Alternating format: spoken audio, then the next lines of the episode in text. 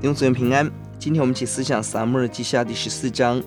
约押用计让押沙龙回国，押沙龙又计让自己回家。一到二十节是约押用计让押沙龙回国，是派提格亚的妇人来说服大卫。二十一到二十四节，王命令押约押将押沙龙带回来，但不可以见面。二十五到三十三节，押沙龙又计回家，强调他的俊美跟他的蛮横。承继上一章，押沙龙成为主导大卫家灵魂人物，一直到第十八章。本章前半段是约押用计让大卫回心转意，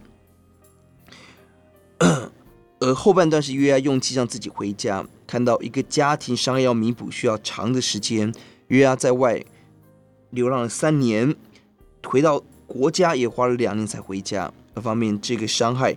酝酿了更大的家庭的风暴。大卫的角度，他是王，理当掌管大权、主导权。但这个经文，大卫是被动的回应，回应提格亚的妇人，回应约押，回应押沙龙，他失去了主导性。这是大卫拔示巴事件以后日影响力日衰给我们的警惕。提格亚的妇人很有智慧，四个阶段说服大卫。七到九节自己的故事，两儿相争，一个儿打死另外一个。按公义而言，杀人要致死。但按怜悯而言，唯一的儿子要存留下来。大卫判定怜悯胜于公义。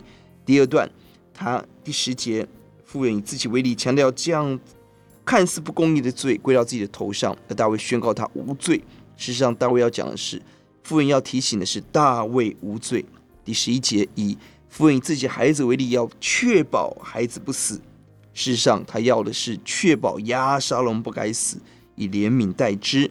最后一步，十二到十七节，用以上三个铺陈，妇人勇敢地指出：大卫王，你就是那个要杀我孩子的人，因为不让逃亡人回家，指出大卫错了。十三节，很大的勇敢。十四节提出了神学的理由，说我们都是必死，水泼在地上不能收回，神不夺取人的性命，设法使逃亡人不至于成为赶出回不来的。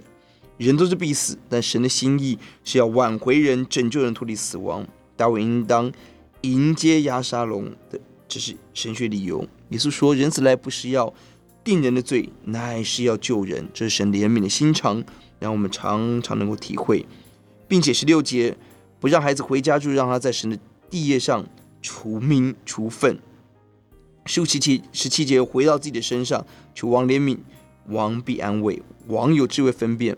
这是妇人聪明之处，大卫顺利被说服。而下面我们看到押沙龙的蛮横，我们低头祷告：主啊，求你帮助我们，让我们要竭力促进和睦、促进和好，也求你除去我们里头的蛮横、骄傲，怜悯我们，奉主的名，阿门。